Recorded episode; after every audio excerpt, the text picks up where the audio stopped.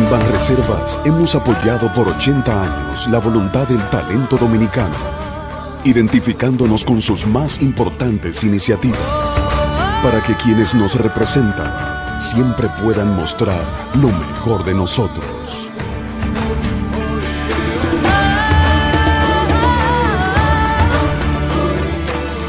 Banreservas, ochenta años siendo el banco de todos los dominicanos.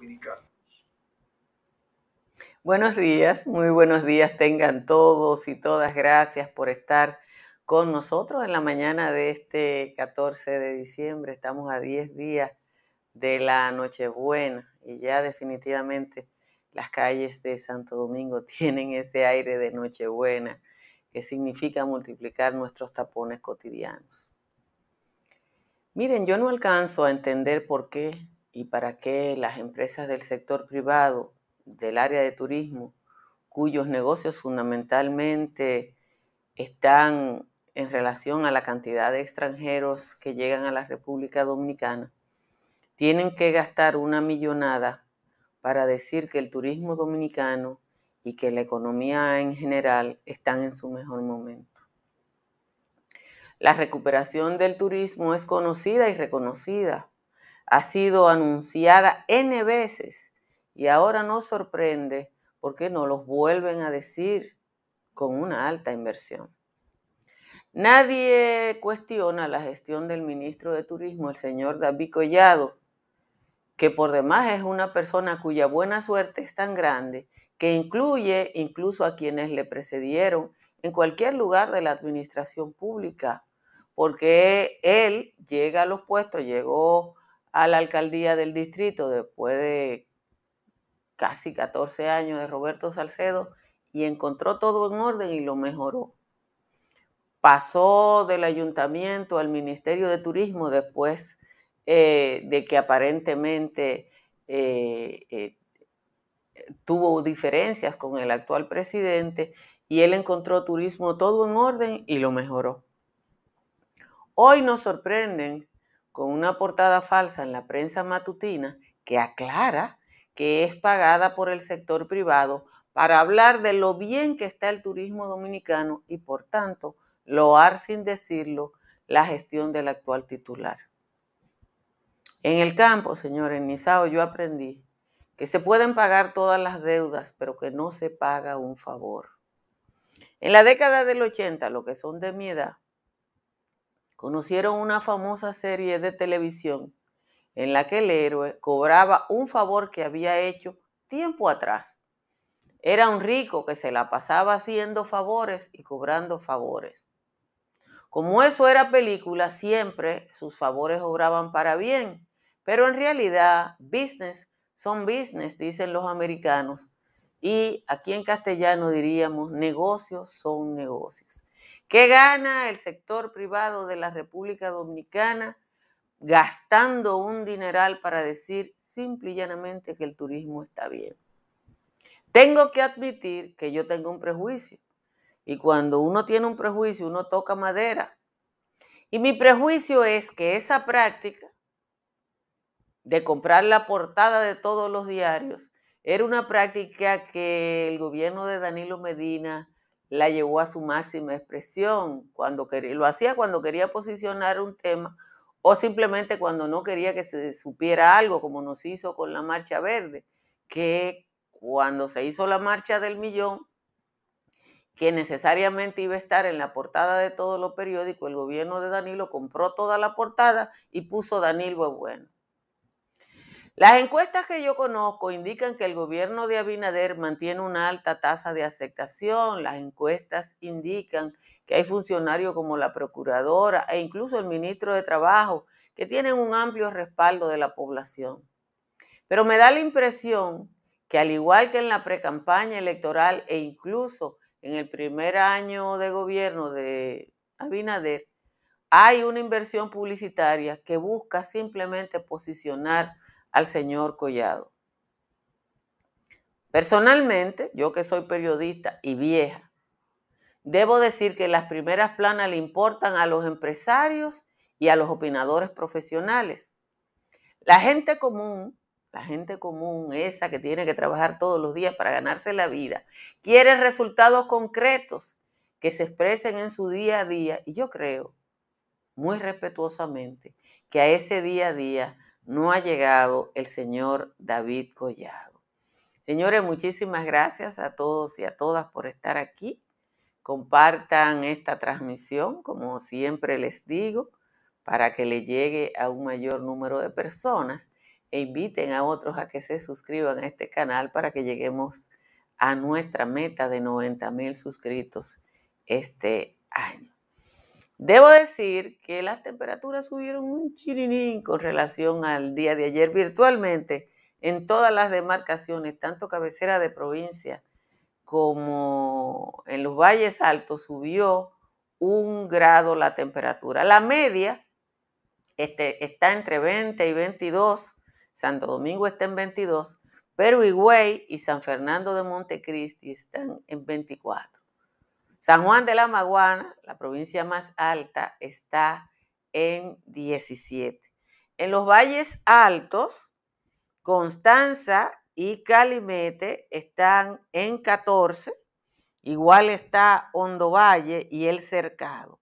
San José de las Matas, San José de Ocoa y Los Cacaos están en dieciséis. Y Jánico está en diecisiete. Vamos a leer el resumen de las principales informaciones de la jornada de hoy. El Senado convirtió en ley el proyecto de ley de presupuesto general del Estado para el año próximo. El presupuesto para el año venidero será de un billón doscientos catorce mil seiscientos seis millones siete mil trescientos sesenta y nueve pesos. Se incluyen ingresos y fuentes financieras eh, en este paquete. La población de varias comunidades de la provincia Peravia están simple y llanamente consternada por la muerte hasta el momento de siete jóvenes de un grupo que intentó llegar a Estados Unidos a través de México y que murieron el pasado jueves al accidentarse el camión que los transportaba junto a otros indocumentados procedentes de Centroamérica. Se presume, porque los números no son redondos, que en la travesía resultaron afectados diecisiete personas de la provincia Peravia, siete de ellos muertos. Las víctimas son Juan Alberto Soto Ortiz, Rafelín Martínez Castillo, Ángel Lisandro Lugo García, Frantoni Matos, Luis Emilio Arroa junior Báez y otros jóvenes cuyo familia, otro joven cuyos familiares confirmaron su muerte, pero que las autoridades dominicanas todavía no lo han hecho. Los jóvenes son oriundos de las comunidades de Cañafístol, Las Carreras, Catalina, Cruce de Arroyo Hondo y del municipio cabecera Baní. La jueza de la Oficina de Atención Permanente del Distrito Nacional, Kenia Romero, se reservó el fallo en la solicitud de medida de coerción contra doce de los tres implicados del caso Coral cinco G para... y será este martes a las cinco cuando se conozca la decisión de la magistrada. El, la pausa se produjo después de un conocimiento de once horas de debate en la que al final el Ministerio Público presentó sus réplicas contra los alegatos de la defensa.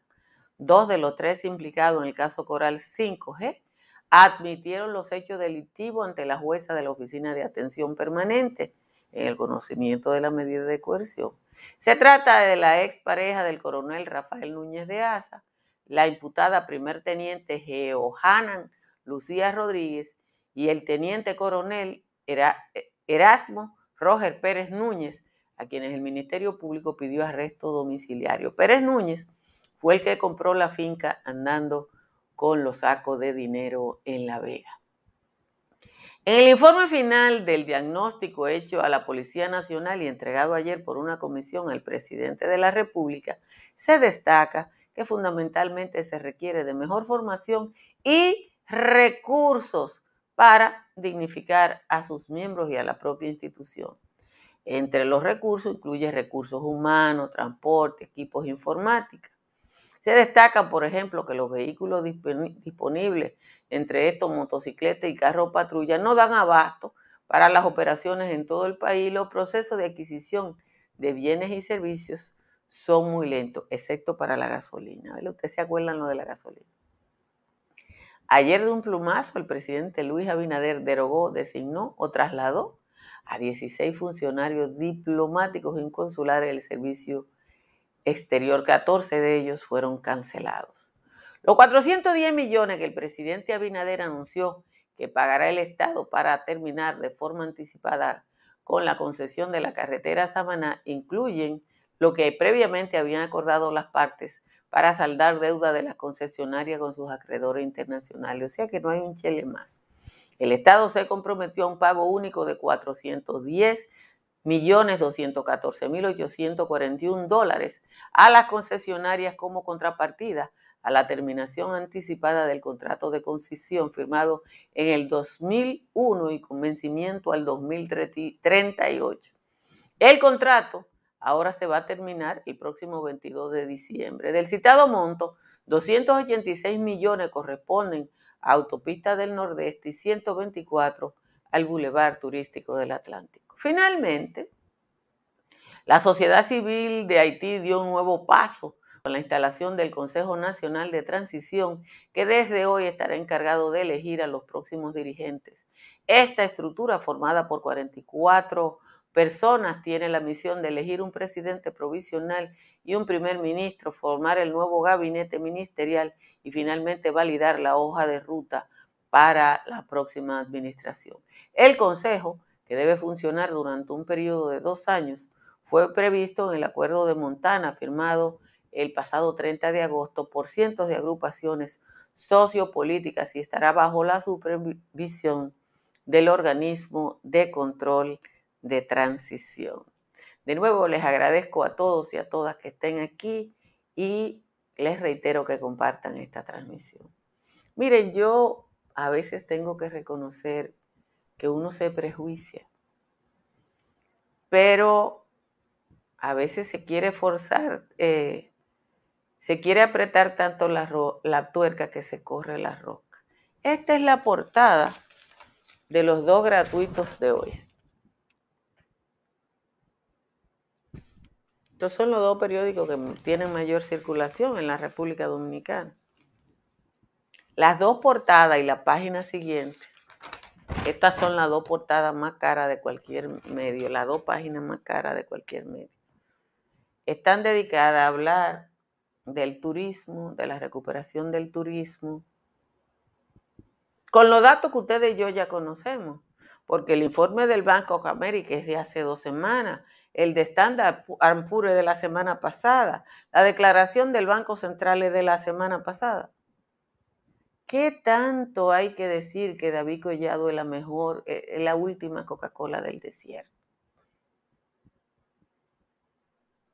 ¿Qué tanto hay que insistir en eso? ¿Por qué? Entonces tiene un letrero en las dos casas, que mírenlo ahí, no sé si ustedes lo pueden leer, pero lo que dice ahí, para que quede claro que, que no es con el dinero público que, que se está haciendo la campaña, que eso fue pagado por el sector privado, cosa de la que yo me alegro.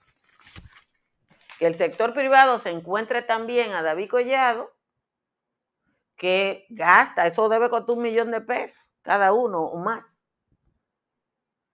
para decirlo bien que es la gestión de, de, debe el sector privado, hace lo mismo ahora para decir qué bien está haciendo el Ministerio Público, que es la parte de la administración que tiene la más alta aceptación en el país. Pero es de David Collado por pura eh, casualidad. Yo quiero refrescarle, porque hay que, aquí hay que estar haciendo ejercicio constante de refrescarle la memoria a la gente de todo lo que pasó antes de las elecciones e incluso después de las elecciones con el mentado David Collado. Porque uno se tiene que reír y, y yo le voy a decir una cosa. ¿Ustedes saben qué me acuerda a mí David Collado? Me acuerdan unos reinados que hacían en los campos cuando yo era niña. Miren, esto es una encuesta. Encuesta sitúa, eso fue el listín diario. cinco de diciembre del dos mil diecinueve, pleno momento de escoger los candidatos. Encuesta sitúa Collado con la imagen mejor valorada de la República Dominicana, seguido por Luis Abinader. Abinader es una chambra al lado de David Collado, porque más o menos eso es lo que dicen estas encuestas. Cuando yo era niña, en los campos para allá de donde yo vengo, hacían unos reinados que eran para recaudar fondos, para hacer el acueducto, para pintar la escuela, para esas cosas que pasaban en los pueblos antes. Y hacían un reinado en que las candidatas tenían que vender unos bonos. Y cuando empezaba el reinado, todo el mundo sabía quién iba a ganar, porque siempre había una familia que quería que su hija fuera reina. Y como quería que su hija fuera reina, eh, eh, compraba todos los boletos para que su hija fuera reina. Yo no sé qué significaba ser reina, pero eso pasaba. Y yo creo que eso es lo que está pasando. Porque yo le voy a decir una cosa. ¿Por qué los ricos tienen que pagar para decir que David Collado es bueno? ¿Por qué los ricos tienen que invertir? Porque es una inversión. Los dueños de una empresa lo que tienen es que anunciar su empresa. No, están anunciando a David Collado. Ojalá que no sea como Stingray. Yo no sé si ustedes se acuerdan de Stingray, pero búsquenlo. Que era un rico que andaba resolviendo problemas y le decía a la gente, después que lo salvaba, me debes un favor. Y después dentro de diez años iba donde dice, ¿tú te acuerdas que tú me debes un favor? Tienes que pagármelo. Pero bueno, uno tiene que coger la cosa aquí con toda la tranquilidad del mundo, porque la verdad es que eh, no nos queda de otra más que, más que seguir viendo eh, cómo llueve en Macondo, porque esa es la verdad. Nosotros tenemos que seguir viendo cómo llueve en Macondo. Señores, Estructuras Morrison es una empresa dominicana de calificación internacional que hace los análisis de las estructuras de sus edificaciones. Si usted va a ampliar, si usted tiene un proyecto nuevo, usted llama a Estructuras Morrison y ellos le analizan la vulnerabilidad de la estructura, cualquier sea que usted tiene, y le dicen qué usted tiene que hacer para habilitarla, no solo a sus necesidades, sino a las reglas sísmicas de la República Dominicana. Ustedes saben que estamos en una zona que se llama de alta sismicidad. Si su techo tiene filtración, llame a Unimper. Unimper tiene la solución y está en el ocho cero nueve, nueve ocho nueve, cero nueve cero cuatro. Economicen su factura eléctrica como hago yo. Instale paneles solares de Trich Energy. Trich Energy está en el ocho cero nueve, siete siete cero, ocho ocho seis siete y en el ocho cero nueve, nueve uno cero, dos nueve uno cero. En la Florida, para compra, venta o alquiler está Tamara Pichardo. Tamara está en el tres cero cinco, dos cuatro cuatro, uno cinco ocho cuatro y en la República de Punta Cana está Riz Guzmán. Riz le asesora en cualquier operación de bienes raíces por allá, por ese hermano país del este. Riz está en el ocho cero nueve, cuatro cuatro nueve, cero cuatro seis nueve y Seguros Pepín es mucho más que una póliza de vehículo de motor. Conozca los beneficios tanto de esa como de otras pólizas. Comuníquese al ocho cero nueve, tres tres tres, tres cero cero tres y al ocho cero nueve, cuatro uno dos, uno cero cero seis. Cerca de usted hay una farmacia Medicar G B C. Las farmacias Medicar G B C están abiertas veinticuatro horas, siete días a la semana y siempre, siempre le dan un veinte por ciento de descuento. Voy a leer la décima de Juan Tomás, muy, muy editada y con una estrofa menos, porque hay días que con Juan Tomás no se puede y hoy es uno de esos. Dice ese ciudadano. La ex vicepresidenta y también ex primera dama hoy continuó con su drama de hacerse la Cenicienta. Me enteré que esa elementa salió a buscar un canal para decir que vamos mal directo hasta el precipicio por no aceptar al Patricio que ella iba a acompañar. Quien no fuera ni a los cines por andar de enredadora es la que ahora cuestiona a Luis y sus ayallines. La que tiene el récord Guinness de lo ajeno regalado denuncia que ahora el Estado va camino al precipicio después que el dolo y el vicio nunca lo viera a su lado. Ahora busca primera, diciendo que el presidente maneja pírricamente esta islita bananera, que la república entera va camino al retroceso, que aquí nadie tiene un peso desde que ella y el ungido, junto a todo su partido, boyaban en hierba y seso. Esa es la décima de hoy del señor Juan Tomás. Como siempre, gracias a Juan Tomás por el aporte que hace todos los días.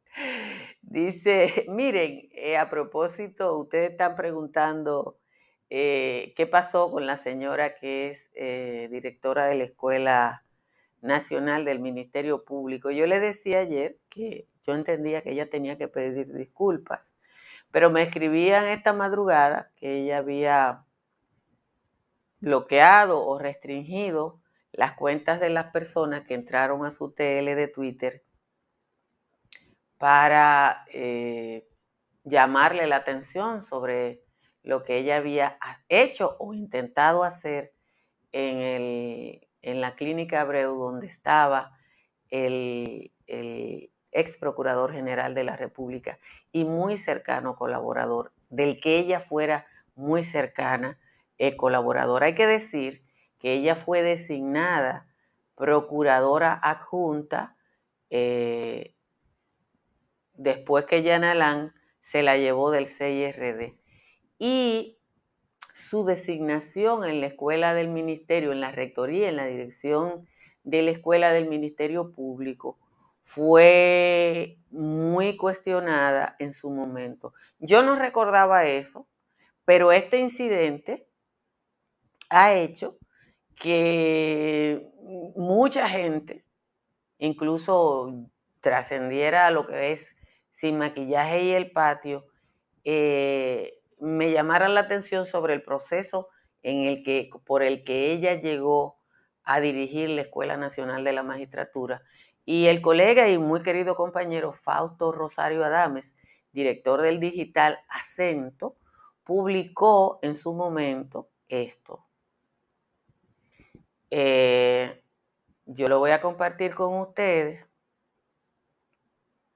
eh, para que ustedes vean y conozcan mejor. Eh, Joel va después a, a ponerle en el chat para que ustedes lo vean.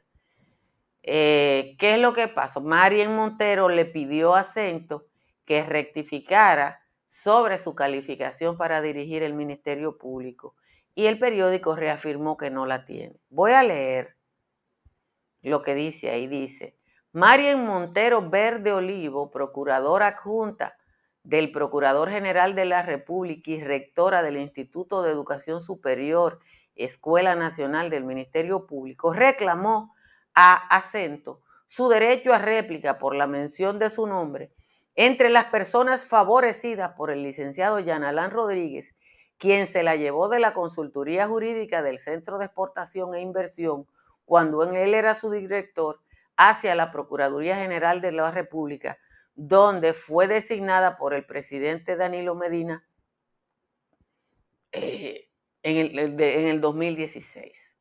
En el reportaje publicado por Acento, una de las explicaciones ofrecidas por fiscales que mantienen en reserva su nombre es que la licenciada Marien Montero Ver fue designada al frente de una entidad sobre la que carece de experiencia. El párrafo, refiriéndose al testimonio de los fiscales, dice lo siguiente.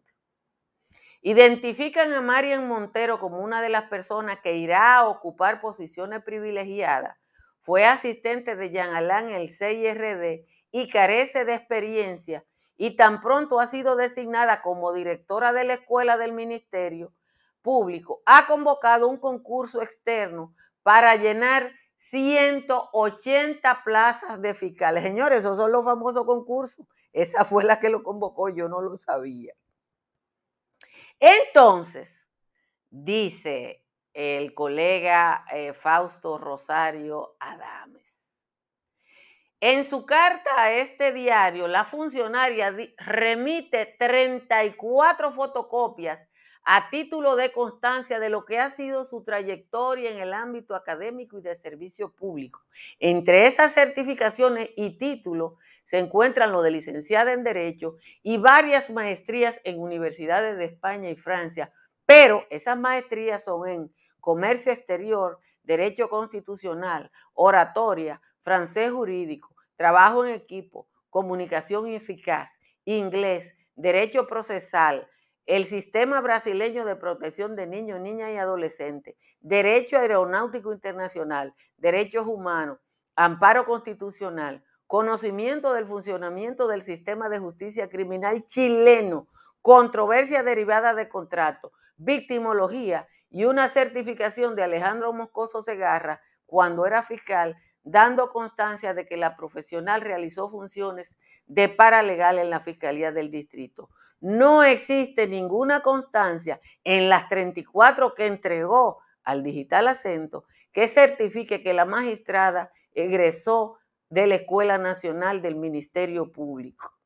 La última certificación, que es del seis de octubre del dos mil dieciséis, es del C I R D diciendo que ella trabajó allí como consultora jurídica durante tres años, tres meses y dieciséis días, con un salario de ciento diez mil pesos. Su designación como Procurador General Adjunta se produjo por decreto número doscientos cuarenta y uno diecisiete emitido por el presidente Danilo Medina el catorce de julio del dos mil diecisiete. Es decir, no hubo concurso para facilitar su entrada al Ministerio Público. Ya.